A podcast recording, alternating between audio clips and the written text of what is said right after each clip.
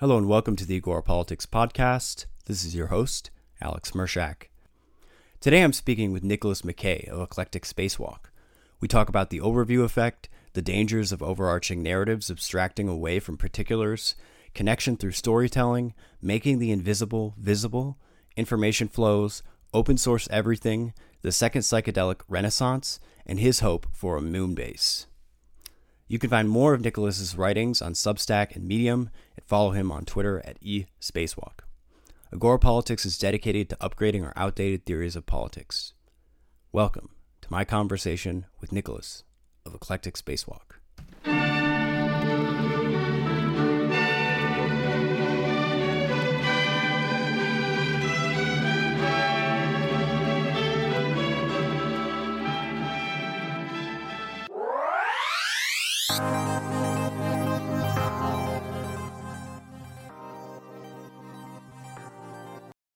Hello and welcome to Agora Politics. This is your host, Alex Mershak. With me today is Nicholas of Eclectic Spacewalk. Nicholas, welcome to the show. Hey, Alex. Great to be here. It's so good to have you. And uh, you know, we've we've known each other for uh, quite a while over on Twitter, and uh, you know, I'm happy to uh, always let my audience know when when I'm finally getting to meet a longtime mutual. Um, it's always just a fun little thing, especially for those of you who are listening who are also sort of in the Twitter sphere as well. Um, it's always good to connect virtually, if not, uh, hopefully in person at some point. All right. Um, so, you know, one of the reasons I was really excited to talk to you today is that uh, I find your project to be super interesting, and I just wanted to learn a lot more about it. Uh, I like to interview people who are doing interesting projects. I've interviewed Josh Schollenberger with his Outsider Theory, which is another um, online project uh, that's sort of in similar sh- similar shared spaces to ours, although his yep. is a little bit more academically focused. Um, so I wanted to just right off the bat ask you about the name Eclectic Spacewalk. It's quite an eclectic name. So uh, is there an origin story behind that name? How did you come up with it? What does it mean? Tell us about it.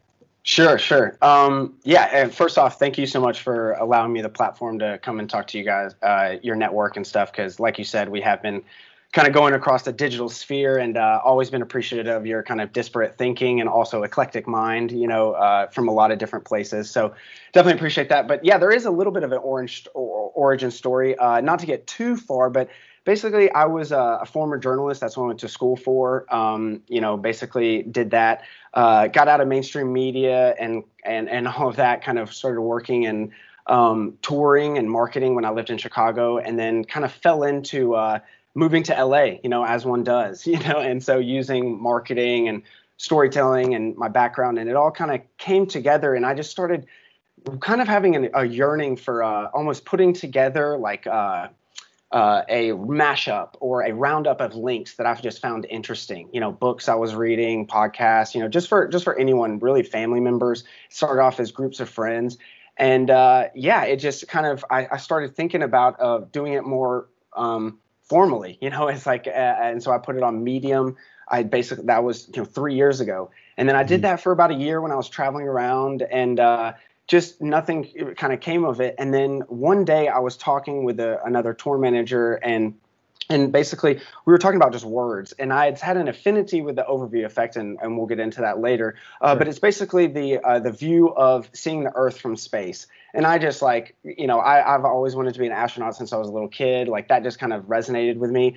And then i also had kind of the epiphany of that i had been grown up in this waspy kind of like you know world went to a college prep boarding school but then had a lot of experience like living in different class neighborhoods in Chicago, New York, LA, you know, dealing with a lot of different races, creeds, everything. And so it, it was a, a, lot of different ways of thinking. And then I read this neuroscience study about how people from different cultures see art and, and basically in westernized uh, cultures, if you you basically look at any type of picture and you will look at the objects, you will look at like if it's a barn or a person or a you know what, whatever the objects are in the painting.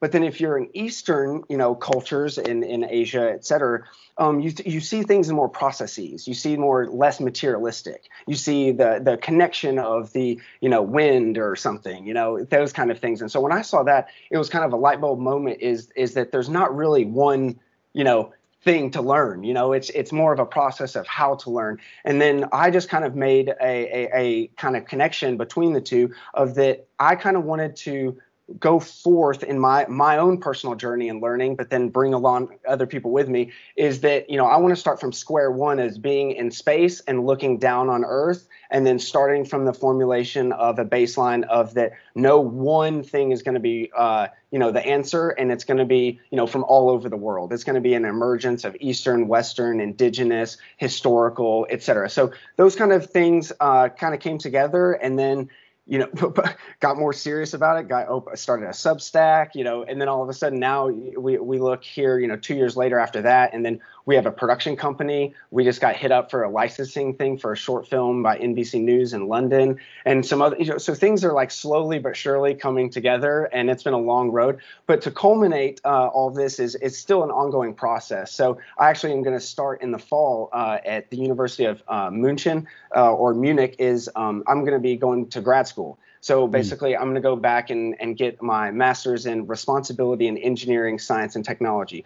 So all of this is kind of a long story to a continued story. This is not a uh, finished story, and so the name is is wanted to compose of elements of all different styles, methods. You know, kind of the the juice and the life of humanity of Earth, but then take it another step of um, cognizance of that. You know, when we when we look down on Earth from from space, only 600 people in the history of humanity, 10 billion people in you know 200,000 years of humans existing, have only seen the Earth from space, and that's like, you know, that's a light bulb shift, et cetera, and we'll get into that. But those two things are the are the biggest reasons why that came to be, and then now we're here talking about it, you know, so. yeah, so sort of a survey, wanting to survey the whole the whole realm of human experience. Very good point. In a sense, and encapsulating in that in that sense of looking down on the earth. Um, and yeah, we will get into the overview effect uh, shortly. Um, but I wanted to drill down a little bit more on what you said there about sure. thinking in terms of processes uh, instead of, let's say, um, you know, objects or, um, you know, isolated uh, observation of things. Right. Um, one of the most actually recent episode uh, we just released was on uh, the philosopher Heraclitus, who's one of the pre-Socratic philosophers. Okay. What's interesting about Heraclitus is he, uh, obviously, he lived a long time ago, and so the language he was using was not really quite updated for our current lexicon. But he's uh, regarded often as one of the first processor, I'm sorry, process mm. philosophers. Okay. And the reason is because he talked about uh, his theory of flux, about everything being in sort of constant change and uh, you know nothing really being the same. He's famous for the phrase uh, "you can't cross the same river twice." And so ah. when you mentioned the sort of differences between the Eastern and Western modes of thinking there, um, it reminded me of Heraclitus because Heraclitus is actually one of the I would say lesser known Western philosophers who actually did embrace that idea, but of course was superseded by uh, Plato and Aristotle and others who are much more well known and in many ways gave us the sort of um, object specific framework that we're working in right now. That's very. I mean, uh, one of the things that uh, in in my logo we have um, it, it's kind of if you look at our logo, you can kind of try and see an encapsulation of what we were trying to see. Is it's like a space guy on the moon looking, and the Earth is behind him. And in the two holograms, because we wanted to show low tech and high tech kind of deal, uh, there it's Confucius. So we kind of talked about that, East, you know, Western thought, Eastern thought. But then I also put in Hypatia. So mm-hmm. you know, she was a, a, Greek philosopher, you know, around you know in or at Athens, et cetera, around the uh, Library of Alexandria, and she was actually you know one of the going toe to toe with the bull, the men, as they say. And so, like you know, as as we as we want, you know, role models, et cetera, for you know women coming up, I thought that that was to, you know, a huge thing that not not a lot of people knew about. Um, and so, in the eclectic nature, a lot of the stuff that we we talk about to to moving forward is, uh, you know, people and subjects that not a lot of people have heard. And so I'm glad you, you bring up Heraclitus. So now I'm to, you know, go down a rabbit hole myself and probably listen, start off with your own, you know, podcast. So Oh well, I appreciate that. You should definitely take a look at it. He's only got 129 fragments, so you can get through them pretty quick, and uh, gotcha, gotcha. And, and, get a really good idea of uh, his whole philosophy there. Um, so let's get into the overview effect. You mentioned sure. it already. Uh, the metaphor of the overview effect is already built into the logo, so it seems to be a very central idea to your project. Uh, can you tell the audience real quick just what the overview effect is and how it sort of influences your work? Sure. Yeah. Yeah. Definitely. Um. So basically, uh, if you if the overview effect is is the psychological um, effect, if you will, or the overall encompassing effect of what happens when an astronaut see or a person in space, which is by definition an astronaut, um, would see the Earth from that vantage point. So imagine if you really get out there to the International Space Station or the moon and then look back on Earth. So I wrote a, a piece about this, and there's basically four, you know, main um, factors uh, of this that I wanted to kind of like push push forth, and that's the void. And so when you look at this, um, you look out, and there and there's not um, stars in in the in, in the main kind of background. It's it's the Earth is kind of just hanging in a void. It's very uh, uh, I guess you could say um, it, it's it's just hanging. Sorry, the, it, it's hanging there just by itself. That's one of the, the the main things you get from it. The second is that the the, the fragile atmosphere. So basically, the if you look at the the atmosphere, it's very very thin, and so that is the only thing that is between us and basically the death of space. You know, mm-hmm. uh, and then also third is that there's no like borders. You know, a, a lot of nation states nation states are a, a very um, you know recent phenomenon in the 18th century you know uh, you know 19th century really getting going. And so you don't really see you see geographic borders but you don't see like you know uh, or sorry geographic barriers but you don't see borders. And then fourth um, it's like basically when these astronauts come down they have a unique connection with the earth so that means everyone and everything on it. So those four things are really this like monumental, you know, break in the uh, psyche of anyone that's gone up there. And so I thought that that was a very, you know, revelatory thing um, for a lot of different reasons, not just for the person that's experiencing it. Um, one of the astronauts said that the best thing w- we could do is take all the politicians up there and say, "Look at this, you son of a bitch!" You know, uh, so, uh, I think uh, Mitchell was his name.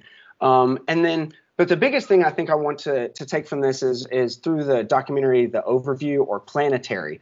Um, one of the philosophers had a very point, uh, a very good point that basically stuck with me is that this is the first time that when we saw the Earth, is that the Earth saw itself. So now we are really, as a species, as a planetary organism, whatever you want to call it, have awoken uh, uh up. Because basically, since the 60s, that was not possible other than theoretically we didn't really get satellites up there to then show us that hey you know we actually you know this is what it looks like et cetera. We could only pause it. So the overview effect is a very powerful thing that i think individually is a unique kind of way to reassess how personally you would feel uh, about the earth and the world and the systems and the processes that, that we talked about but then, even more so, I think it's uh, more for as a society and a planetary civilization at the highest of levels, is that a lot of people, when they look at the overview effect, they think it's looking out. You know, we're, we're in the stars and looking out. No, that that that is that we can never get beyond our observable, you know, kind of bubble because if if science is correct right now, the universe is expanding and it's increasingly expanding. So we will never get beyond, you know, what is exactly in our influence already by the definition of the space around us increasing. So we already know that. And so we should basically look away to then inwards, you know, because it can only like Mars, Venus, the solar system, you know, going to Alpha Centauri, all very interesting. But the real interesting thing is the fact that we got up there and technologically possible to then completely look back in on ourselves individually, but then societally about where we want to go. You know, what do we want to do? Because I think that's the the biggest uh, lesson out of all this is that we are capable of the techno futures that, that are in our future. You know, we are capable of the good ones. We're capable of the worst ones. We're capable of the middle ones that are more bureaucratic. We're capable of all these. But to really start, you know, I guess being uh, an agent and actual having some agency in in the world in, in during this Anthropocene, then uh, you know the overview effect is an interesting heuristic that I think can ground us rather than continue to looking out into the stars and everything. I think that that is something that can look out, but then it grounds us in our in our earthly being. So I know that that was very long winded, but I hope that that was uh, at least touched on uh, on most of the points. yeah, definitely. Well, so one of the interesting things that uh, that you brought up there was that this the the sort of different ways of thinking that this change in perspective can can have on people, right? You said yep. that it, it really influences these astronauts when they come back down to Earth. They they view they value the Earth a lot more. They value their communities a lot more. now that they've spent this time away. But also, there's a sense in which all of the petty problems and squabbles and fights that we're having on Earth don't seem to be quite as important when you're when you're when you're all the way up there. Absolutely. Um, and I think those highlight some of the positives of uh, of it. Um, um, well, for most of us, it's a mental exercise, right? We we yes, not yet can go up. Not there. yet. I hope. I hope, Alex. We're gonna be up there soon. but one of the things I wanted to talk about a little bit though is that there is a, a sort of a negative aspect to uh, ch- change shift in perspective, which is that when you when you get that much when you get that far removed, uh, that can have a tendency to uh, abstract away yes. a lot of the real concerns that you might otherwise have. And so it's very easy to paint, I, I would say, a rosy picture about, okay, well, let's just have a borderless world. You know, let's yep. just get over our problems and all work together, yada, yada. Um, but I, I think one of the hard things is that, you know, there is this real, this, this, this reality of, uh, of, of towns, of cities, of communities, of cultures, of countries that we live in, and that have their own concerns and issues, and all of us have our own lives that we have to worry about as well. Yeah. And those can't just be abstracted away by an appeal to some sort of universal idea. Oh, we are all on this, uh, you know, on this earth together, and therefore we should just get over ourselves. Uh, what do you think about that critique? That it's yep. really just a way to kind of feed people this uh, really abstract narrative that's actually in some ways the opposite of groundedness because really you know the the everyday experience of, of our lives is contextual right we're yep. all situated in a particular place with a particular life history and particular situation um, and so I, I worry because sometimes these very universalizing narratives can escape uh, be a distraction from solving real problems and actually serve to feed people narratives that are not necessarily in their best interest. What do you say to that? Right. No, I, I think it's a fair criticism, to be honest. Um, I think it's honestly like uh, when you think at that level of, um, I mean, we're talking about planetary level. I mean, mm. I think that also we're at we're at the bleeding edge. So I think that that's also when we when we talk about this in our language, we're also talking about the scales. Um, so one of the things that I think coming out of this overview effect is more of the this um, thing of uh, two two things. Is I, I, wrote another essay. It took it took me about a year of doing this because that was my first essay, the overview effect, and then by uh, essay 11, I did uh, an essay called uh, "Updated Operating Manual for Spaceship Earth." And Buckminster Fuller being one of my biggest influences, he wrote a book in the 60s called uh, "Operating Manual for Spaceship Earth," and it kind of is that same thing that that you know you abstract this whole deal out to the and then give this book for everyone to to go by and the updated operating manual is more of an inverted of that. It would be thousands upon thousands of communities kind of coming up and it's really to what scale are we talking about? And i think cosmo-localism is kind of the maybe the the through point it goes from the top of the scale all the way down to what you were talking about the grounding. Because um, if if these aren't linked then yeah, you don't really have that grounding. You just have some abstract thing in in the uh, in the clouds, as as they say, some great idea with and that's uh, very great in theory, but then no actuality. Um, I think one of the things with the overview effect specifically is um, that I think it it also can well let, us back up a little bit because like for me I, am not necessarily saying that as you as we kind of started going down that everyone needs to um, experience this. I at once thought that that because i wanted everyone to do that you know what i mean? I was all rah rah everyone get in the space. And then honestly if we're all being completely honest i still have a stretch life goal of you know mm-hmm. making a uh, a moon base that is all about culture and and like celebrating you know humanity's greatness and all this other jazz. But regardless of all that it's really like how do we ground ourselves in the policies of that and i think one of the things is the language that we speak of and the scaling uh, uh, of that um, when we do that it, it's very very easy as you said to abstract all this stuff away but I think one of the things that we we need to do to, to to link it is to show how that makes sense. And I think one of the ways that makes sense is at the top level is like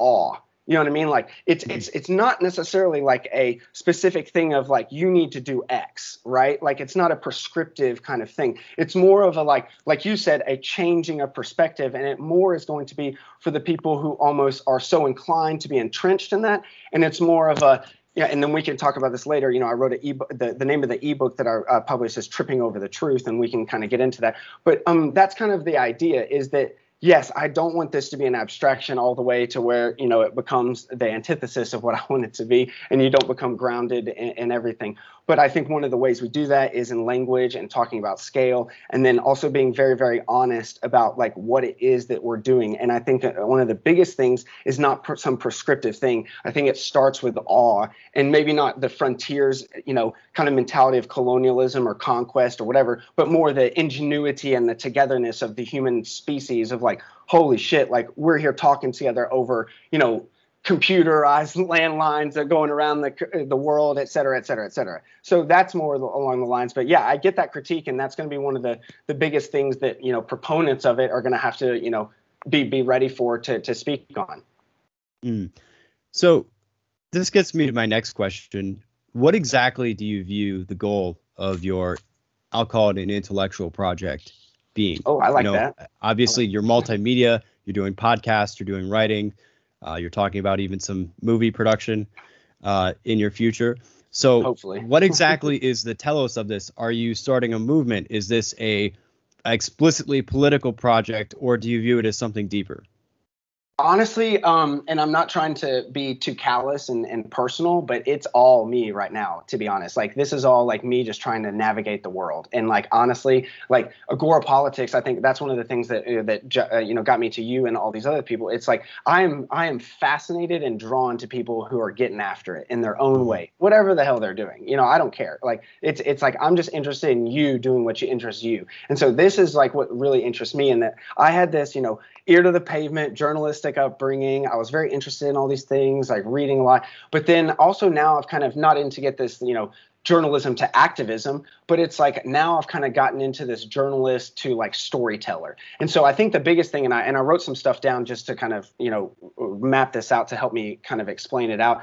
But um, in a few words, it's you know really connection through storytelling. I think is really kind of the the project. Um, in a bit longer term, like uh, we're in the middle of doing it. You know, I'm heading to grad school to you know do this, get a little bit more academic pedigree, maybe hopefully you know publish some ac- original academic work like you're familiar with with that. And and at least for myself, not get, getting out of the imposter syndrome of you know believing my own bullshit, you know, kind of deal. Um, the biggest the biggest uh, thing out of my intellect or the, the intellectual project, though, I think the goal is to foster a sense of intellectual humility. Um, mm. You know, you don't know shit. You know what I mean? No one knows shit, and it's like, and the quicker you are to figuring that out, and the quicker everyone else is, the quicker we get to the the the goose's gander, the the end of the rainbow, or whatever you know you want to call it. So, I mean, basically, how we're going to do this is is like like you said, it's mostly a multimedia project at first. Um, we want to interview people, um, you know, in, interesting people, podcasts, etc.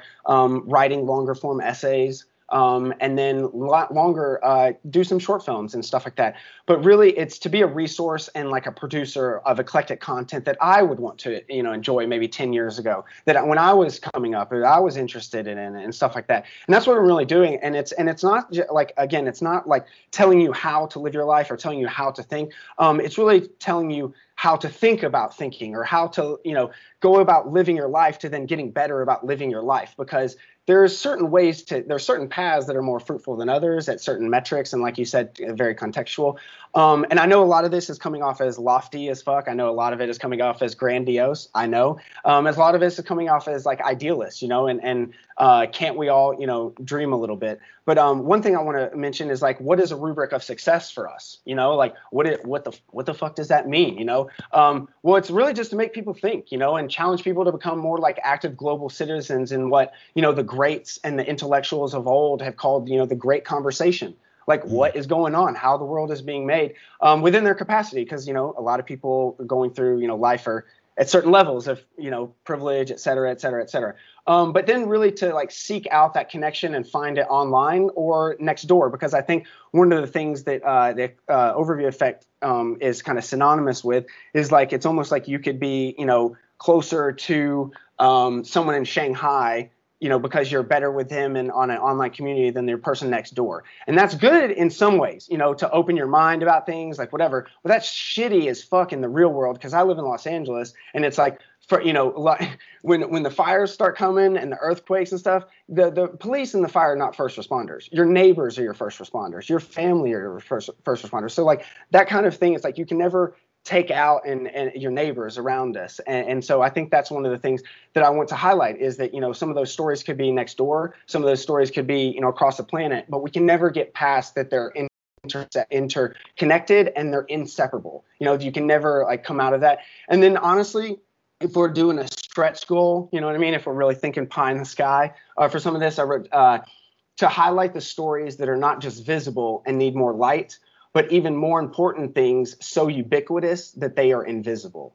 So making the invisible visible because a lot of things and a lot of people are already working on making smaller problems, you know, uh, see the light of day, you know, et cetera, like that. But there's a lot of things that are just behind the veil um, through, you know, non-transparency, uh, you know, manufacturing consent, and all these other things that that happen to then uh, mess up information streams for the common, you know, person. So that's really the goal: is to to foster connection through s- storytelling, through a multimedia kind of way. Um, and then, yeah, we're still on this goal. You know, we're happy to continue to collaborate with people because, um, again, this is like a two-year project, and I and I consider this something that I most likely will do for the long term uh, even if it's not professionally, I will be doing this on, on my own time to interviewing people that are interesting for the rest of my life because I think lifelong learning is one of the tenets that you know we ascribe to as well. So. Yeah, well, uh, that was a, a, great summary there, and uh, I, try. That's what we're part of what we're doing here with Agora Politics is uh, we're trying to you know get more human perspectives on the table and uh, and also overcome some of those barriers of uh, of non-locality. Right, I, I totally agree with that. That I've had closer relationships with some of the people that I know who live nowhere close to where I do uh, than I do to necessarily some of my neighbors. So I can relate to that as well. But of course, we're all, you know, by necessity, all, also dependent upon the people that are around us. So it's yep. important not to neglect neglect that either and pretend like we're all just going to live in some virtual space. Um, so uh, let's let's bring things back down back down to earth, if, if you will, if I may. Love it. and uh, you know, obviously from your writings, uh, not all of this project is focused on these sort of pie in the sky ideals and and and sort of just you know abstracting away. Uh, you know, into space. There is a sort of a futuristic space-themed element to many of the many of the posts that you make, but there are also considerations. You talk a lot about um, you know issues of economics, issues of uh, you know just general game theory, and, and, and the way in which uh, a lot of the systems that we have set up aren't necessarily set up to encourage human flourishing.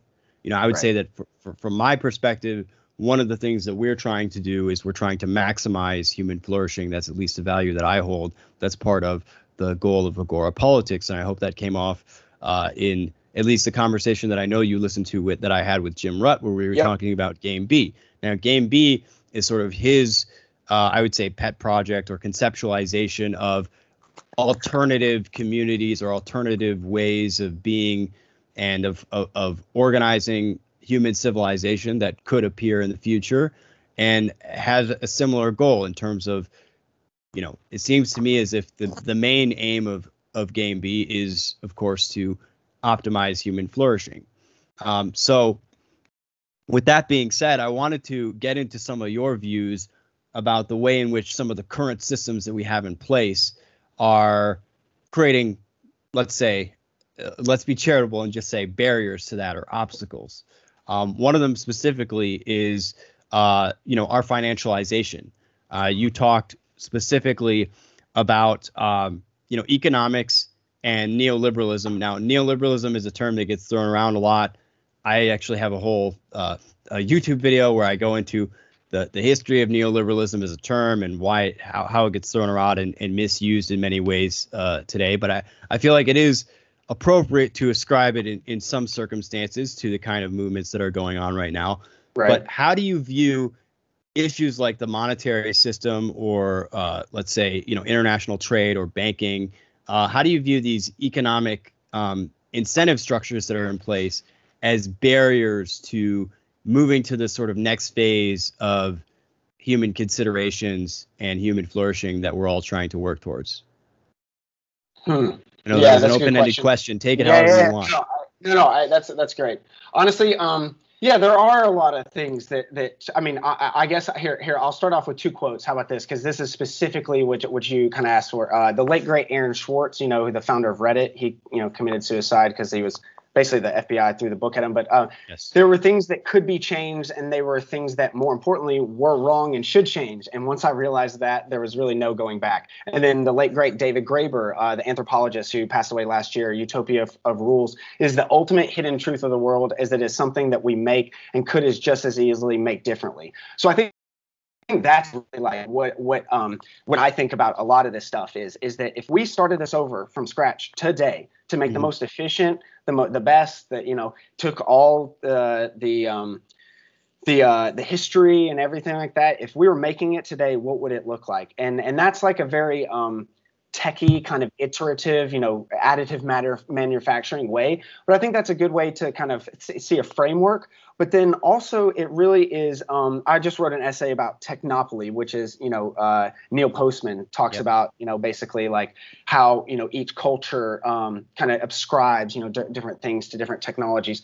And I think that's kind of um, the the way I see it here is that like just the uh, uh, uh just the ability to talk about this like we are. You know what I mean? To define neoliberalism for a lot of people to really um, get down to it. And and so I, I want to take your your question in an open-ended way. Is that like for me it's it's i'm kind of going for the lowest common denominator in in a lot of certain ways. I think about people that like are disadvantaged in the information streams and, and stuff like that. And, and what, what what do they need? What what what do people in in rural tennessee where my mom grew up where she didn't have running water till she was you know 16 years old.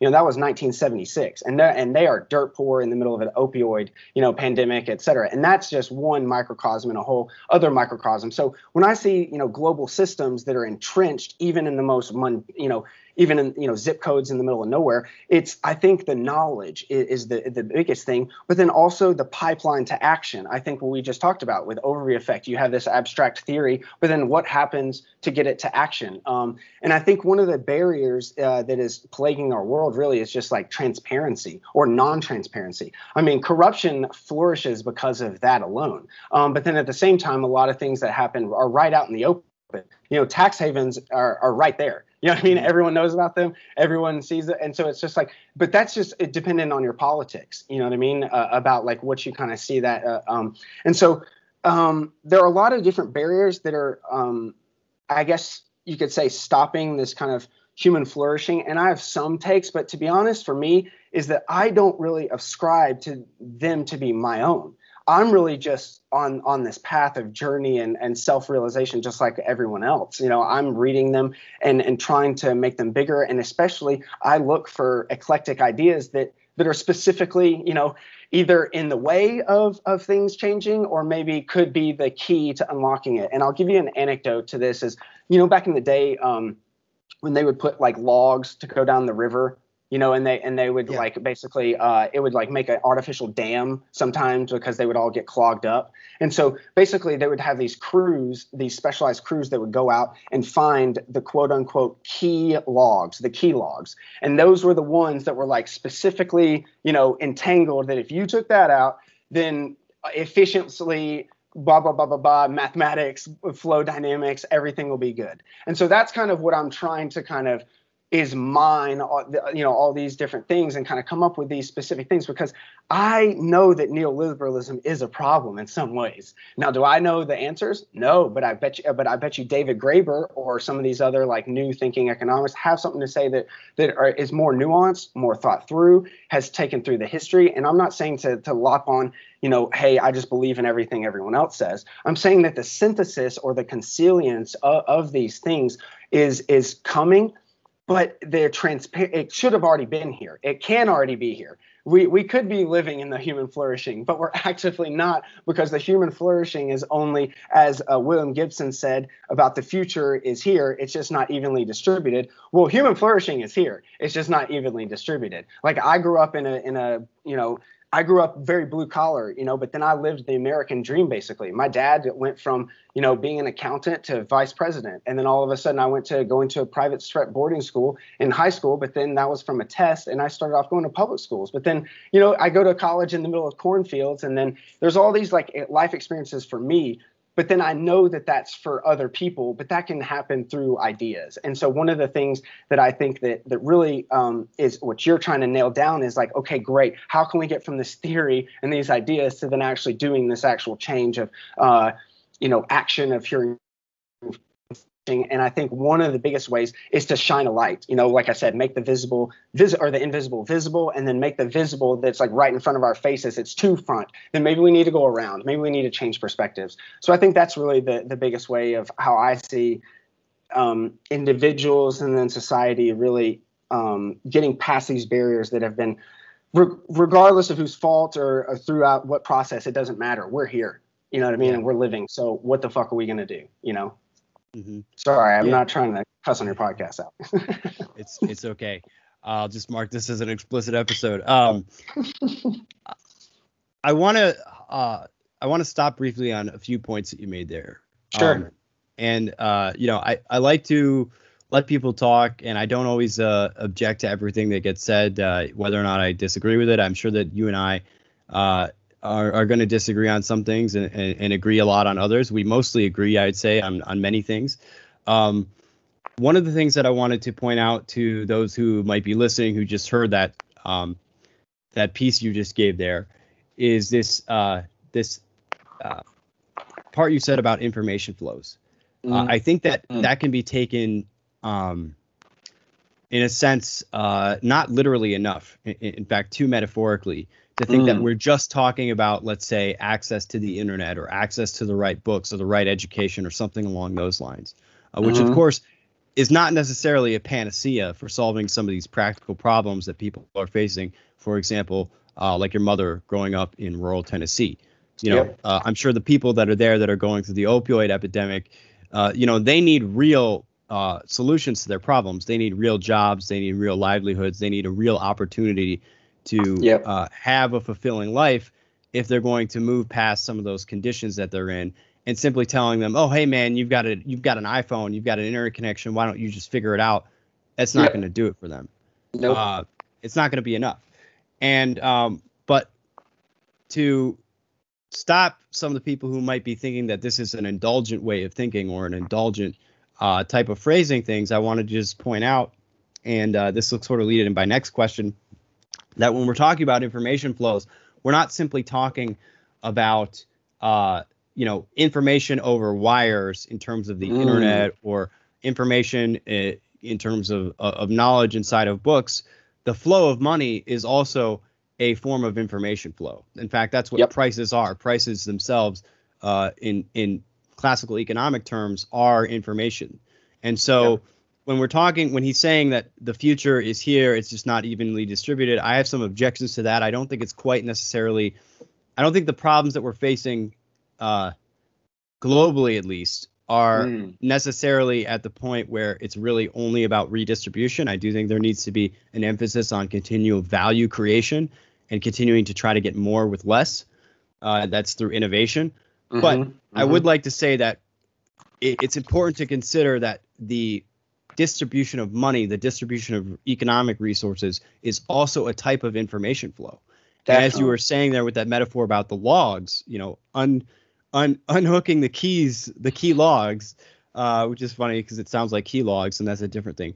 Um, oh yeah, Shit, computer software. Yeah, yeah, or, yes, yeah. yeah. Sure. Uh, that there might be certain uh, bottlenecks or certain sort of ruts in the system or minor things that we could tweak where a small change could actually have a huge effect on the overall health of the system right? right, and and there is a point where the redistribution does become so uh, obscene that it actually is the right thing to make a corrective measure there and try to bring some of those resources that are being sort of hoarded at the top down sure. to some of the people at the bottom because of the benefits that would accrue not only to them individually in terms of reducing their suffering and increasing their quality of life but also to just society by yep. investing in that human capital.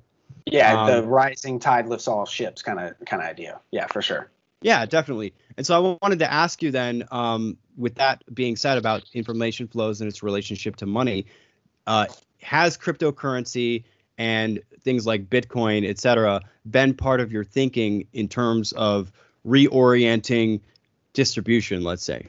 Oh, a- absolutely. I mean, uh, for, for disclaimer, uh, I, I bought a Bitcoin in 2015 for $210. Uh, basically, um, disclaimer, you know what I mean? And and basically, like I was, but for me, cryptocurrency kind of was like one of those things, and and and I guess we can kind of uh, parallel this with honestly eclectic spacewalk. Um, kind of has come with a rise of, of of me just being interested in different things, and I was just interested in you know uh, the, our architecture of money, you know, the Bretton Woods agreement, you know, how mm-hmm. did we all get to this, you know, et cetera, et cetera, like what is money? And so cryptocurrency definitely comes along and, and is some type of uh, of light with this. Um, I basically bought one just because I had my ear to the pavement and thought about the anarcho-capitalistic kind of like uh, things of like rah rah against the Federal Reserve and fuck you, you know, all that kind of stuff. And honestly, it was just a hedge. You know, it was a hedge. Like I, I'm not into fucking stocks, or I wasn't at the time. Like I wasn't into. I didn't have any 401k. I had no, you know, nothing. You know, and I was like, okay, I, this is my investment for my future. You know, and mm-hmm. then lo and behold, you know, the rest is history. But I will say this: I did also a lot of that first Bitcoin though was not is still not here. I mean, I have I've basically yeah. like you know a little bit of it, but I don't have it because I was using it again in the ways that I thought it was a use of money. I got massages.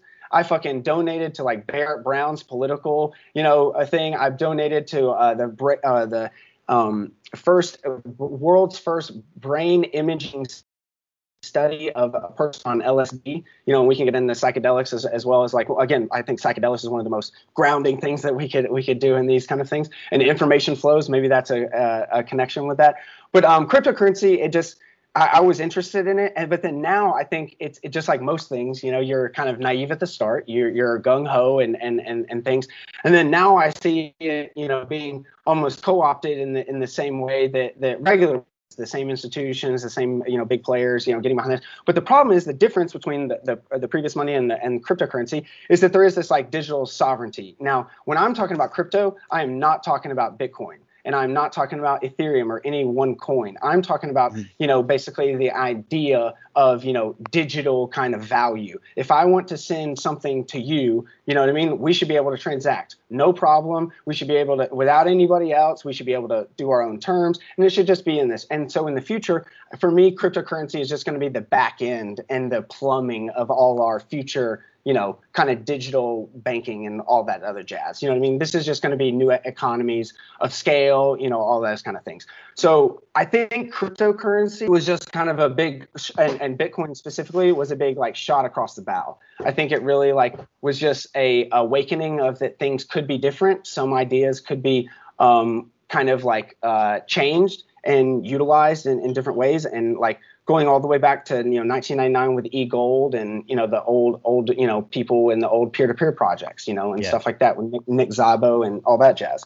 So it's like uh, cryptocurrency is definitely here to stay, you know, whether people like it or not. Now, whether or not governments get in and start regulating, whether or not you know people um, start moving to fiat, whether there's a market crash of assets soon, you know, these speculative bubbles, whatever you know that's kind of all uh, up in the air. But i think cryptocurrency was one of the things that actually said and proved that people could have some type of collective action you know and not just for mutual aid about giving some you know bitcoins here or there for people but actually like hey we can all kind of construct this. And that's you know the thing of money and that's a good and bad thing. You know money is a construct and so is bitcoin cryptocurrency. It's all just value trust systems et cetera information flows. Um, but yeah information flows with crypto is a very thing because then now, as you've seen, is probably the biggest negative um, with that information flows is things like pump and dumps and ICO crashes and like how you know there's a giant move market whales, you know 60 accounts that own Bitcoin that basically can just you know decide one way or the other and move the entire chain that way you know because they they hold the, the most amount of, of coins et cetera. So there's a lot in there that like cryptocurrency is now i guess you could say the um bleeding edge, as we talked about earlier, uh, the cryptocurrency kind of information wars of ICOs of you know 2017. I mean, what was of value? What isn't? What is made up? What's you know a real company? What's just a white paper? What's a this? Like all that was kind of up in the air, and these information flows for someone to really try and figure this out. It's up to their own wits and they're up there to their own ways of of even thinking about this. And so it's re- it's really difficult to, to think about cryptocurrency and i have no you know ways about it but the only thing i started doing is started looking out for the eclectic disparate thinkers you know what i mean? Like the people who are all to- totally on the right you know what i mean? And about individual liberty and freedom and personal sovereignty to all the way on the left who saw that like this could change the entire economics of the world, you know, and like re- you know get people out of poverty and and and et cetera and all and and then you know then I started getting into people like Andreas Antonopoulos who really is apolitical and is just a fucking coder, you know, he just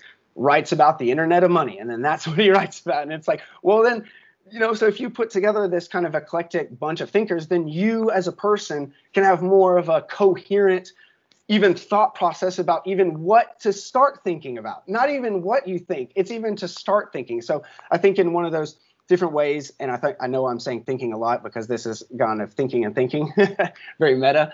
But um, the biggest thing out of all that is that cryptocurrency information flows are on the uh, it's on the bleeding edge of like where humans are in terms of digital technology in terms of connection in terms of where we're going because i think um, the future uh, is is kind of depend not dependent. I don't want to say all that, but the future is linked through these because they're they're going to be here in the future. It's just whether or not what kind of aspects we bring with it into the future is really yeah, the question.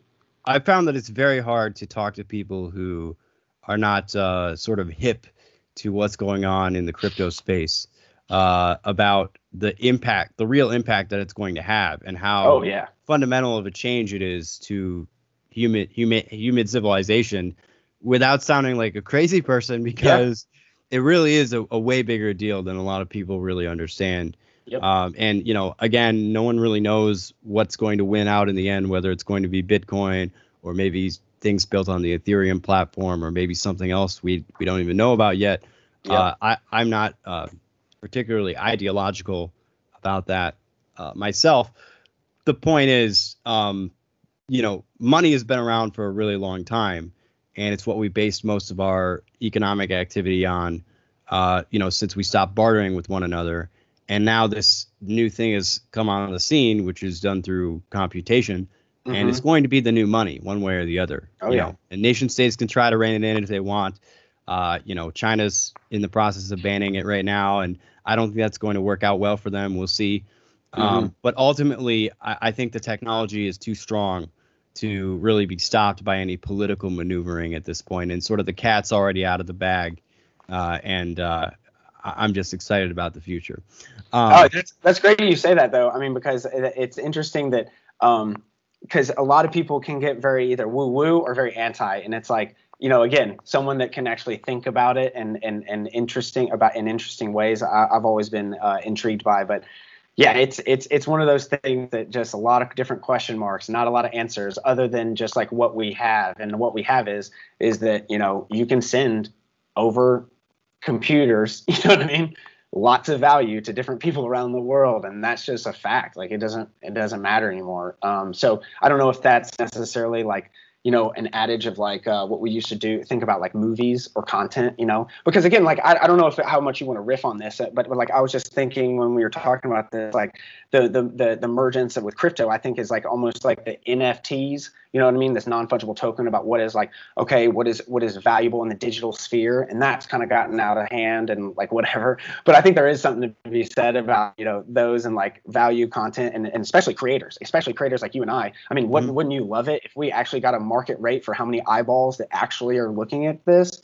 Because that's mm-hmm. not. I mean, if you want to argue all the things about information flows or whatever, like we're getting shysted. You know know what I mean? It's like the people who are, you know, getting the most eyeballs are the ones that are have the most, you know, kind of kind of um, network kind of maneuvering and capital to kind of put put that uh, there. But then also, uh, I don't know if you're familiar with Vinay Gupta. I, oh, sorry. I think you're breaking up a little bit here.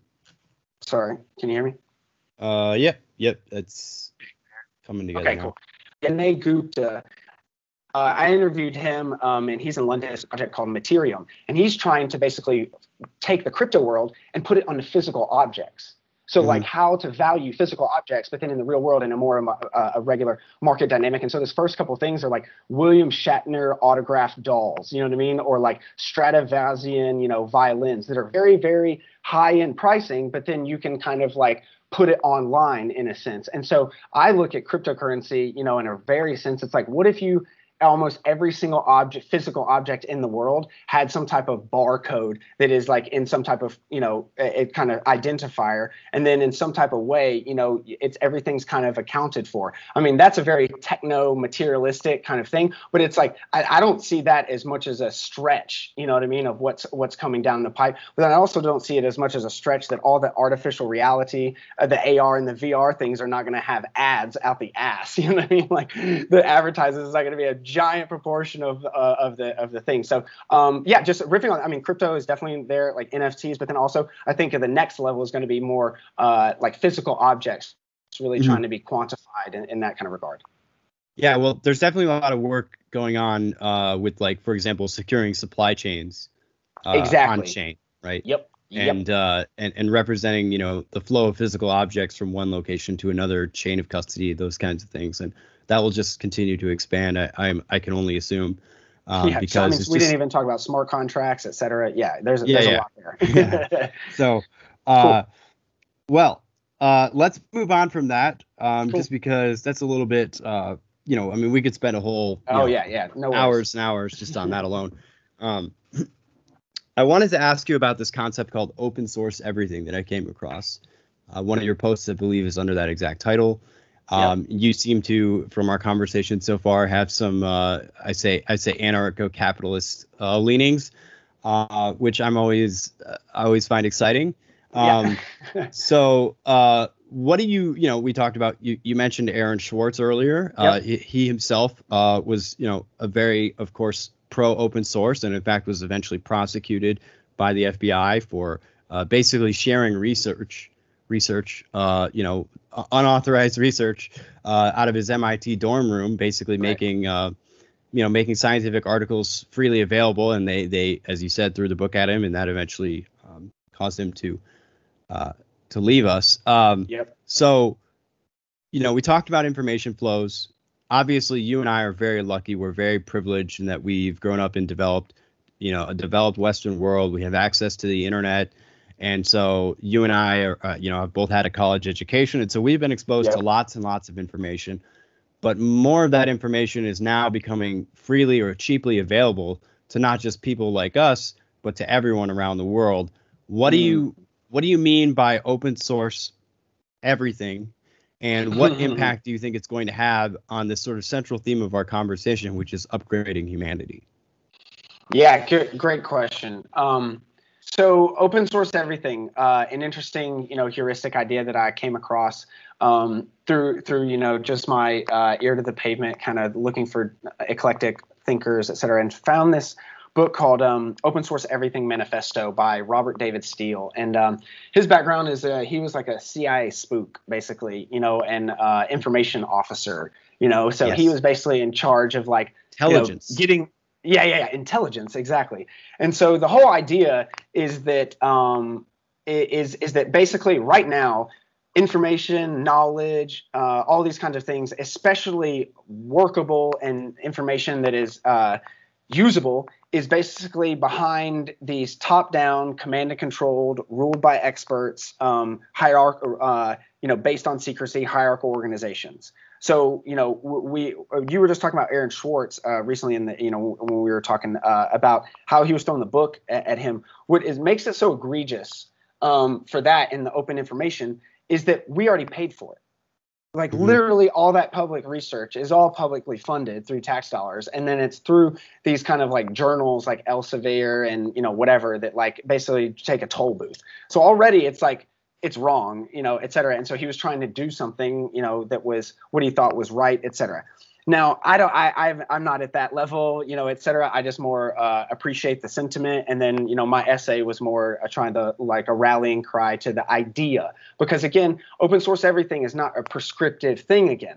It's it's more of a philosophy and a process. Like there is some prescription to it, but it's more of if you don't get 100% open source everything, just because you know just because you don't get 100% open source everything doesn't mean it's all for naught. You know, um, basically, and so it goes off the idea in Latin is e veritae portends. From truth, we the people are made powerful. So the whole idea and is to invert that pyramid you know, in, invert that pyramid that's top down, uh, command and control, uh, ruled by expertise, you know, experts, uh, based on secrecy, and then basically implement transparency, trust, and truth across all boundaries. So you can think about a lot of this in like, say, Wikipedia. Like when we first started Wikipedia, it was not that great. You know, or I mean, it was decent as an idea, but it really hasn't. It has flourished in the idea of you know, in 20 years of iteration and constant, you know, backlash and and scandal and controversy and all this other jazz. But then now, as a resource, you can say that Wikipedia does its job that it's meant to be and it's all open source in the idea. Now i'm not trying to get into the mechanics of whether or not the uh, um, in certain aspects of whether or not an open source architecture would be better than a you know a not. I'm not trying to do that. But i'm again we're trying to open up the idea is that if in today's world that social cohesion is at an all-time low trust is at an all-time low with institutions individuals everything civic engagement is at an all-time low. So the people, you know, engaging with the things that then make our world at an all-time low, then what are some of the ways that are is is making that? What are the bottlenecks? What are the barriers? And then that's what I kind of saw is that well, so many things are tied behind these literal barriers you know whether they be mm-hmm. uh, uh, payments whether they be institutional whether they be cultural whether they be you know like for instance one of the cultural things that i think a lot about is um, is the data that we got from uh, open source science through Portugal after they decriminalized all group drugs. It's like, well, that's one case study and it's all out there for us, but it's up to us if whether we use it or not. You know, it's up to each individual place. And so um, the open source everything is again more of a process and I and and and a um, and a philosophy, but there is a mechanism that you can employ to then get more policies that are better open source, you know, or more open source on the spectrum, et cetera. And I think one of the things is that he says is that, um, or and, and then I think we, we the, the syllogism where we were talking about keylogs, you know, and and how in in in, um, in computer software. Well, here's another computer software kind of deal. Uh, if you're talking about um, open source and software, is that put enough eyeballs on it, no bug is invisible and the truth at all cost lowers all other costs. So to wrap this up, basically, it's like this like guy. You know what I mean? Like so, at, the truth at any cost lowers all other costs. So if you can just have that as the moniker, as the one thing that even though we're not going up to one thing, if that's the one thing we kind of go towards, then okay. Um, but then also it's it's proven. Uh, we've been talking a lot about abstract ideals and how does this work, you know, in the real world and get grounded to reality, and how does regular people, you know, do this? Well, this guy, he he his whole book is an experiment in this, like taking an abstract ideal uh, of he was in the middle of the CIA pushing for these policies because he saw during these like you know uh, exercises that he was was basically hoodwinked by this um, institutional uh, I guess you could say framework, philosophy, culture, training of like this is the way it is. It's compartmentalization between these agencies and no one talks and no one knows what's going on. But then arguably that's how 9/11 really happened. The FBI wasn't talking to the CIA, the CIA wasn't talking to the NSA, and then nothing, you know, whatever. And then so well that that is one instance where that would have maybe helped uh, a cross pollination of, of talking, but that's just an intelligence services, you know, fuck them, like whatever. But in a, in a sense, it's they did a specific exercise called the Burundi exercise. And he basically challenged David Robert Steele, or Robert David Steele challenged the intelligence community and got to the highest of the high, like the decision maker in these kind of like war games, like whatever, you know, the the people that are in the decision room, you know, when uh, uh, Osama bin Laden's getting capped, you know, with Obama looking on, you know, those those people. So those people basically put on a thing called the Burundi ex- exercise, and it was basically the entire might everyone in the three letter agencies the nsa the cia the dia the, everyone. And they basically uh, uh, you know agreed to this kind of controlled randomized experiment. Okay we're going to do a, a, specific random thing in a random part of the world in a random kind of thing. And then you're going to tell us what how we go about doing this what intelligence we need from what sources not you know uh, specific and what um, where we go go from here and it's so powerful because he he he did it for five years, 10 years to try and even do this. And then finally they're doing this, and the day comes, and he literally, in 24 hours, had given them you know, oodles and oodles of information of free open source stuff from like uh, aid organizations, from libraries in the area, from like real hands-on, on the ground knowledge, the real intelligence that militaries want anyway. They don't want some fictitious, you know, knowledge that's going to fuck up people and then get people killed. They want, you know, real shit to then actively. Uh, I think uh, Mattis uses it as operational intelligence, you know, or operational awareness. It's like, what the hell are we, you know, going into? And so in 24 hours, the best thing that the CIA could do and the NSA, they had some like World Book facts from the 1970s and like three other bullshit sources. And it's like, wait, we the apparatus, the whole military industrial, the whole military intelligence agency apparatus, everything about Snowden, the entire everything, all of that, and then that you know, basically wasn't as good as just open source intelligence that he got at like that anyone can get at a library. And it's like that just completely blew my mind. So again, like I'm not an expert by any means, but that was like really a transformational, like, you know, light bulb moment of an interesting kind of way to think about things that, wait a second, why, why don't we know how to do things, the inner processes, that how, how things work, et cetera. And the fact that we don't, um, that should maybe cause caution because to be quite frank, I'm not going to say that 100% of the time. I, am I'm, I'm one for you know at some level of a national security, of some type of operational secrets, especially intellectual property at some level. You know, uh, uh you know, because I'm a content creator, et cetera. But man, like it, the pendulum has been on in one way for a, a, lot of different ways, and if it went down the other way to an open source uh, everything kind of thing, and an inverted pyramid, man, a lot of the barriers that you know are in the way of the human flourishing, I think, kind of just start all, almost uh, um, not not only coming down, but like crashing down, like a dam, you know, uh, you know, being um, evaporated through a storm surge. So that's kind of the the big things. But uh, the, the, the the roundabout too long didn't didn't listen to any of that shit. Is that uh, open source everything, even in the most um, uh, hands-on exercise, real-world, non-abstract, non-theoretical way was better in a, a, specifically intelligence at the highest of level of what information is um, exercise. And so, if that's the case, then why don't people know about that? And again, it's not like me. I don't. I don't have the answers. It's how the hell do not more people know about that exercise? And then how how have we not at least started talking about that. And so that's really the the kind of big thing of that. But love to hear what what you have to say on on some of that as well. well, I would say that uh, for for most uh, most types of knowledge in general, uh, when more people know about it, uh, it takes on a positive sum rather than a mm. zero sum dynamic. Mm. Now there are of course ways in which that can backfire. For example, there are you know there are times when it's important to have a secret, right? And where it could actually harm people if that secret got out, you know, especially when you're talking about military intelligence and things along those lines. So there are of course special cases where we do want to keep knowledge limited. But in general, the more people know something, as long as that thing is, you know, the veracity of that is strong, then um, uh, the better the better we all are off yep. overall. So I, am pro open source uh, just in general open source most things. Yeah, yeah, uh, most things. Yeah, because I mean the, the, the, the that's my caveat. Line, yeah, it wouldn't, wouldn't most things. I mean, I mean, in a lot of that, it's just uh, the biggest thing for me is like the emergence. You know, it's like yeah. People think about the new frontier, about like trying to tell things. It's like that's I think the new frontier is what is bubbling up. You know, in the zeitgeist, if you will. Well, you know, to be honest, I would say that it there are sort of uh, more nefarious actors who who are embracing sure. this kind of thing. For Absolutely. Example, the CCP. Is gathering data on all kinds of things in every possible way from their citizens. Apple and, and the way in which so they're doing that is to is to control people, right? Sure, and so sure.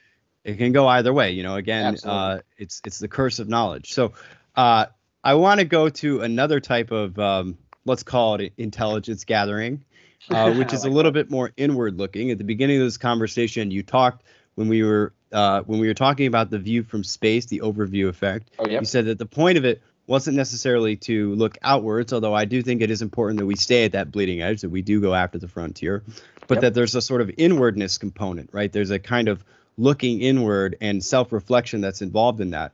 One of the things that you brought up already and that we intended to talk about today was psychedelics. Yep. Uh, I don't get too many guests that are willing to talk about psychedelics on the podcast. Uh, I will say that I have tried certain psychedelics before. I'm not going to go into the details about which ones or when. Uh, that being said, I am quote unquote experienced. And so I wanted to ask you, given that you brought them up, uh, sure. what your view is on psychedelics. Do they play a role? Uh, I mean, they certainly play a role if we're talking about shifting perspectives. Oh yeah, uh, they definitely oh, yeah. do that. it's not clear to me, for example, that there's necessarily a type of, let's say, secret information that we're getting from psychedelics that we couldn't experience otherwise. Although certainly, I would say that there can be a shortcut to sure. getting at uh, different ways of experiencing the world, different ways of feeling, of of being, etc. How do you think about psychedelics? Do you think that psychedelics are going to be part of this sort of resurgence in human flourishing? For example, you talked about the information that came out of Portugal when they uh, when they legalized or decriminalized all drugs. Yep. Um, I I know there's movements in the United States right now, for example, to de decriminalize and even legalize in some states psilocybin. Uh, mm-hmm. And of course, there are medical uh, studies going on, for example, at John Hopkins right now, uh, to see you know all kinds of benefits that that might be there for different kinds of, of mental illnesses and different kinds of therapies that might be administered through MDMA and other uh, similar similar drugs. Uh, what is your view on, on on psychedelics? Do you think that they could play a role in some of the things we're talking about? Yeah, de- uh, definitely. Um, it's just as much as the overview effect is, I guess you could say, um, part of our kind of cornerstone philosophy, if you will. Um, psychedelics is the other cornerstone, if you will. Uh, it's the it's the other one. Oh, um, wow.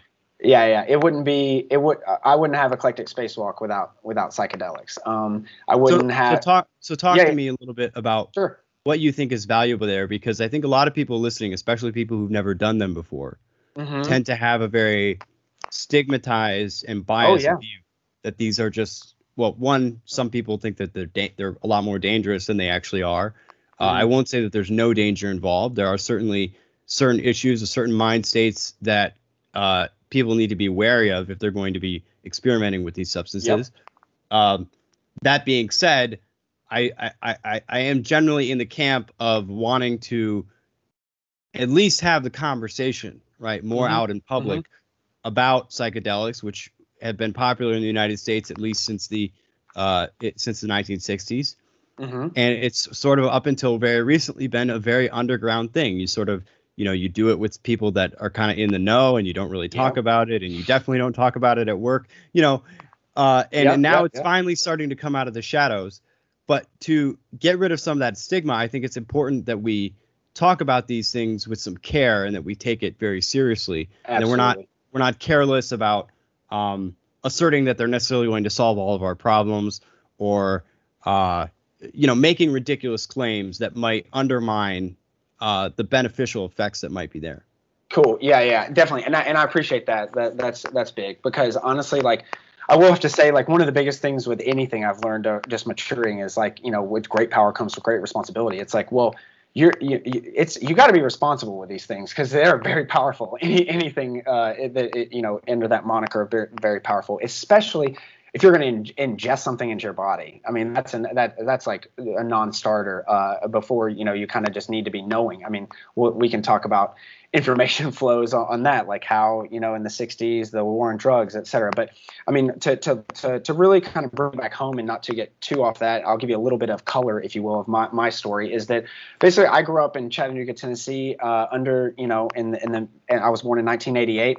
So mm-hmm. right in the heart of the 90s, you know, 2000s. But in the South, uh, it, it's very uh, taboo. You know what I mean? Not just psychedelics, cannabis. I mean, cannabis was like equated to like doing heroin. You know what I mean? Like, uh, like that's how it was for me. And alcohol and tobacco were just like whatever. And so that again, like, was one of my kind of like what? You know what i mean? Like why is everyone you know totally okay with this but it's but but they're not with that? And then moving to california obviously. Um my cannabis like uh you know because for me it's like i grew up going to dare. I grew up like everything is kind of like the whole deal of like you're what, you put in your body in some instances but then also you know it's this very paternalistic like you know what, what you, you, should uh, make sure you ask daddy and mommy kind of deal. It's not like this introspective thing at all. So uh, long story short of growing up in that kind of regime and, and whatever, it's like I didn't smoke uh, cannabis, and when I went to school, actually in, in, in school, I was actually anti-cannabis. Like, and that's what I think a lot of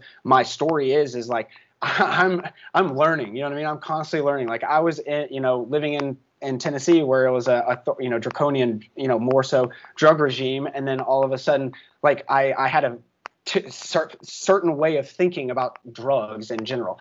And so then when I realized and and you know smoked cannabis for the first time when it wasn't weird and then like had a good time and some experiences it was a it was a kind of uh, changing moment of me that just in general like not authority figures etc but then psychedelics was a little bit more. Um, I was honestly freaked out and and rightly so you know kind of scared about the experience about what it is because i had heard all this stuff. Like that's that's real trauma i don't want to say trauma but that is real stuff of like being indoctrinated for years upon years and then all of a sudden something all uh, seems kind of interesting and unless you want to take that plunge uh, for me it was information. So i started hmm. reading. I i read albert hofmann's lsd my problem child um, and so he was a synthesizer of LSD. He yep. talks about all this. I read the stories about everything. Um, not to mention, you know, the cannabis and reefer and all that kind of jazz. But like specifically with LSD, was what came out with from me was that after I read that book, I just got the the sense of wait a second, this guy was like the most conservative chemist in the world. Like he he wasn't trying to do this at all. You know what I mean? At all. And so he just kind of happened upon this. And so there's a a interesting kind of history of LSD and and kind of coming out and so like I I did I I basically took a year of the time I wanted to take LSD till the time I actually took LSD. Um, same thing, it was maybe six months for my, uh, mushrooms as well. Um, a lot of the stuff was I'd heard so many horror stories about set and setting and, and who you're doing it with and all this kind of stuff. And I had done the brain imaging study, I uh, or I had uh, donated to it, but I had not even taken it myself. But I was, uh, uh, you know, for the fostering of scientific knowledge and where we could go with the brain and consciousness and all all this other jazz. And so I was interested, and and I did it, and it was very transformative. Um, it was uh, like there was a barrier almost that I had with the other person I was with that was no longer there anymore. That was mm-hmm. just kind of like communicating. And so, not to get into trip stories or anything like that, but it's very, it was a very again meaningful switch of how I saw things. And then with magic mushrooms, it, psilocybin, uh, it was more a natural thing. I was out in nature camping, you know, yeah, and it was like this, you know, you look at the fucking leaf for 10 minutes, you know, kind of deal. Um, but all of those kind of things, it really got me to the point of realizing the the big big thing that before we had talked about. There's not really one you know truism or anything and if there was some it would be maybe uh, you know, truth at any co- uh, at the lowest cost is, is, is that, et cetera. But the latest finding in neurosciences sciences is that like we filter out the real world. You know what I mean? And Donald Hoffman talks about this in his, his book Case Against Reality. That like we are a sensorial species. You know what I mean? Like we only interact with reality, that outside uh, big R reality word, with um, our, our senses through our brain. And so psychedelics, it basically doesn't take you somewhere. It basically cleans the lenses that you basically have have through experience and and ev- you know evolution or whatever have like basically not seen it. And so for me, I think that's a transformative and powerful experience that each person almost i don't want to say has to go through because there's different ways to go about this and we can get into different modalities and, and things like that. Um, because to be quite frank as you said it just kind of speeds it up. I've been going to therapy for the last you know year and i think I, that that is one of the most transformative things that a person can do for their mental health. And i didn't really know that before. I thought it was like this like esoteric thing that people did to get get you know find meaning in their lives or whatever. But and it's honestly like i've learned more in in therapy over a longer term what I did in you know one session of psychedelics. Now, and for me, now this is the disclaimer. I've done this recreationally. Now, this is not even to talk about like like uh, the next level. You know what I mean? Which is you know institutional uh, or, or or large scale uh, things like that. But but for the main thing with lo- that large scale is I'm not really advocating for um, everyone to just go out and get wasted. I'm not every, advocating to everyone go out to a Grateful Dead concert. Now, if that's your prerogative, do your thing.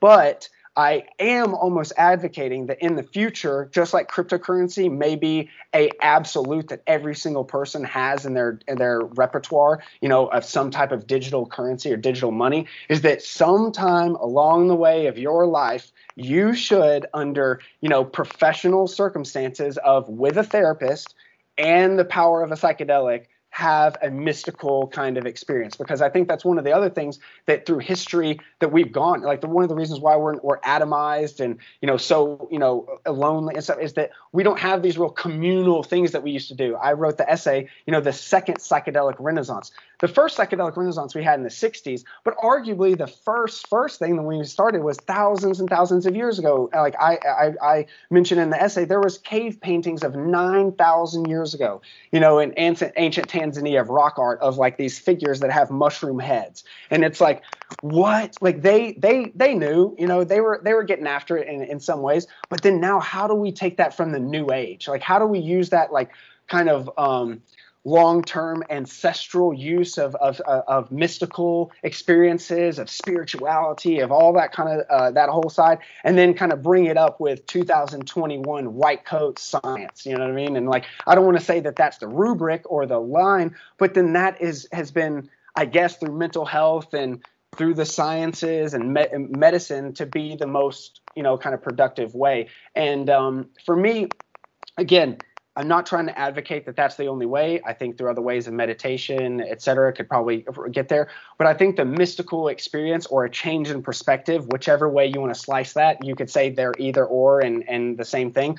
But um, each individual person having that, I think, is going to be a future, uh, mm-hmm. much like it was back in the day. Not to get um, what what is it? The agoge and spartan and stuff like that but like rites of passage you know? Yeah. Right, you know rites of passage was a thing in the university you know? When i was even going to the university 20 you know 10 years ago that was something of a rite of passage and then now it's going to be a newer rite of passage and i think the psychedelics and some type of integrated with like real mental health therapy um that so you don't just kind of go off the wayside uh, in your ways of thinking really have a coherent thing about it I think that that is going to be not only part of our future, but then part of the the linchpin or part of the mechanisms that a repertoire that we have for human flourishing.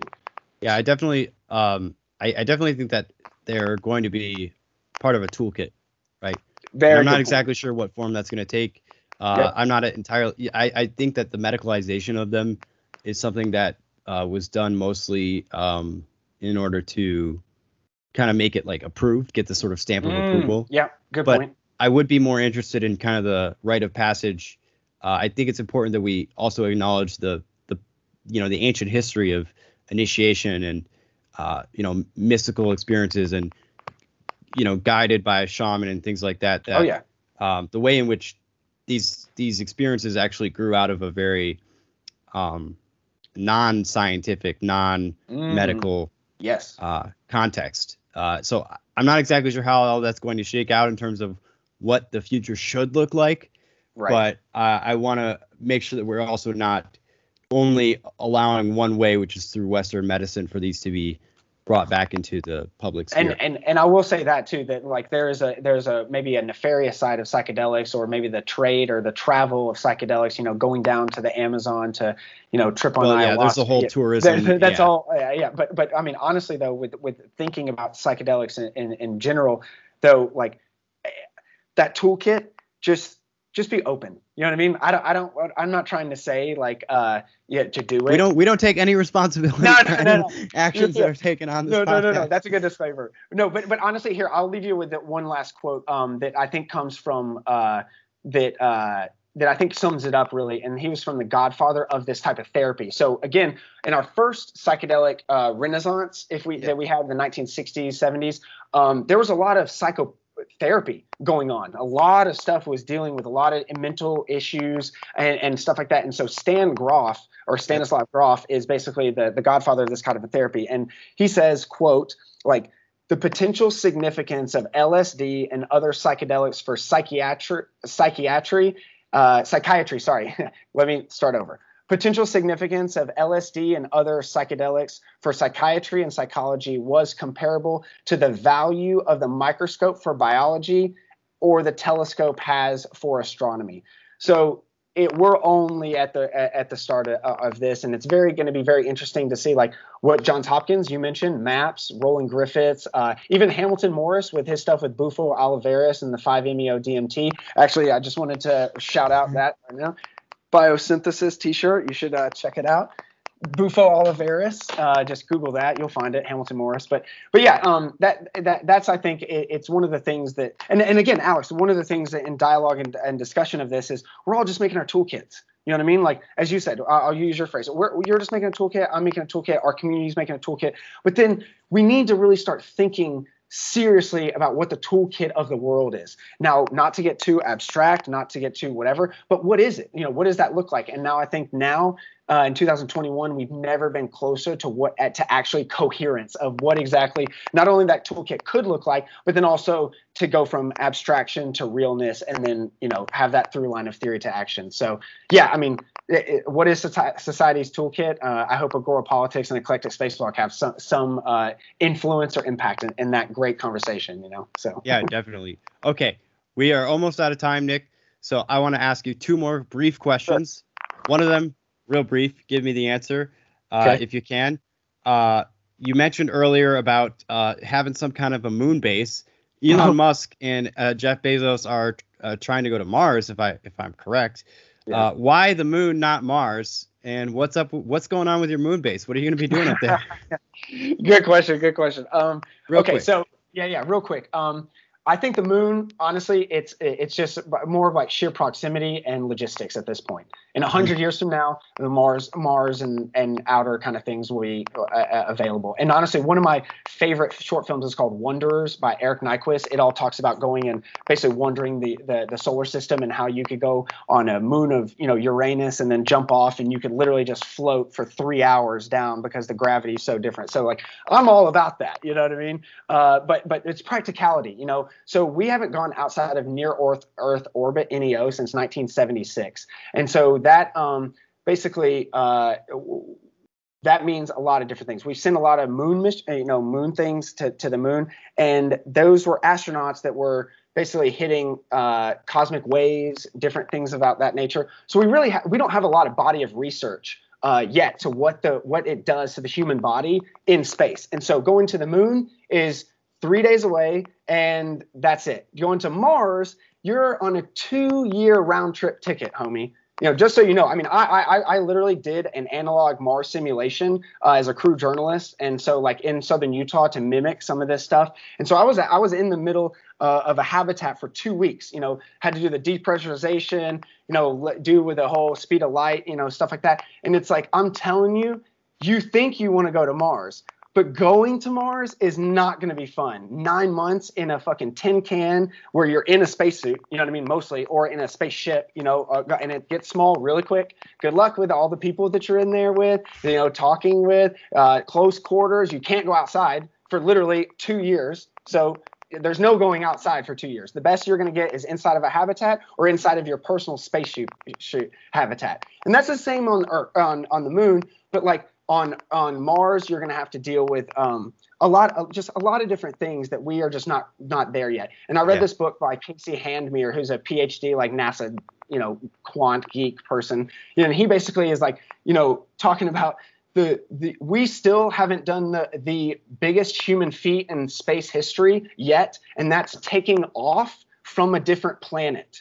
So we've never taken off from Mars before. What is that gravity like? What is the thing? And if you mess that up, you're fucked. And so we we've done some of the hard part is to get to Mars. We've landed rovers. We've done all these things. But the infrastructure and what Elon Musk is saying, I think he's just a really good marketer. I think he's using his capital and his VC and his influence to really like garner up this. Is there a way there to Mars? Sure. Do we need to study it? Sure. But I think the real thing that could uh, could, could be, um, you know more feasible is more of a moon base. It's it's it's three uh, you know days away, so you know what I mean. Like even um, in terms of uh, safety, logistics, and I guess the the the, the biggest thing also is that um, you can see Earth. That's my biggest thing.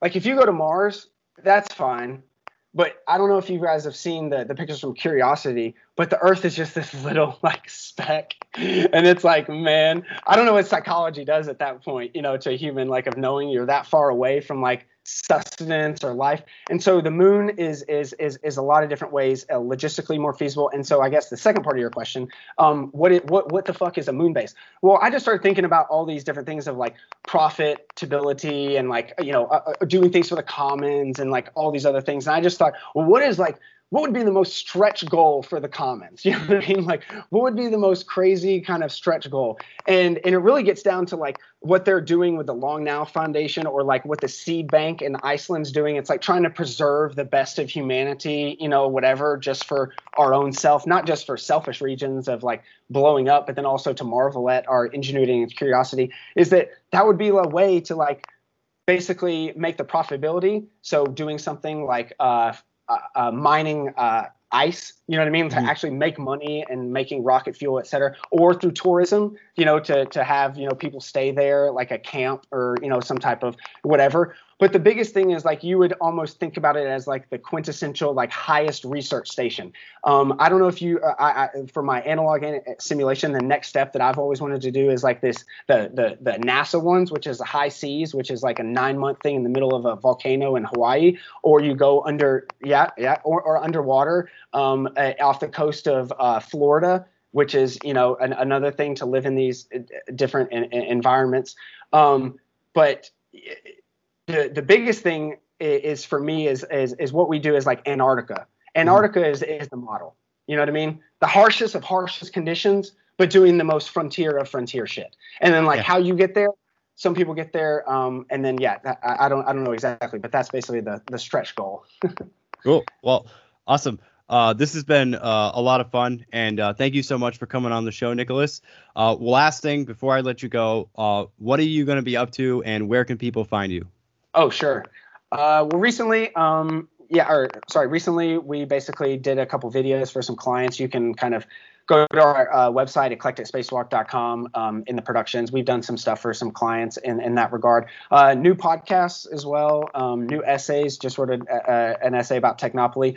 But um, yeah, moving forward, basically gearing up for the last summer in LA. You know, going to enjoy some tacos, some loquats, some you know soccer, some etc. Because this fall I'm going to start uh, my my master's program, so that's going to be you know a two year slog uh, doing that. But uh, hey, it's Germany. Uh, hopefully, it's going to be an interesting kind of like uh, cultural change for change for me and, and, and my girlfriend as well. Um, but yeah, we're, we're just kind of getting started And now. I think we have a good foundation, as we say, and, and we're just building the framing. Uh, so if you want to be part of the furniture or you want to be part of the decorations, you know, feel free to reach out, collaborate. Uh, always open to, to, to, to, to everything, you know, praise, constructive criticism, uh, always open for an open dialogue about, you know, pretty much any subject. So appreciate the talk, Alex. Really do. Yeah. Awesome. See you next time.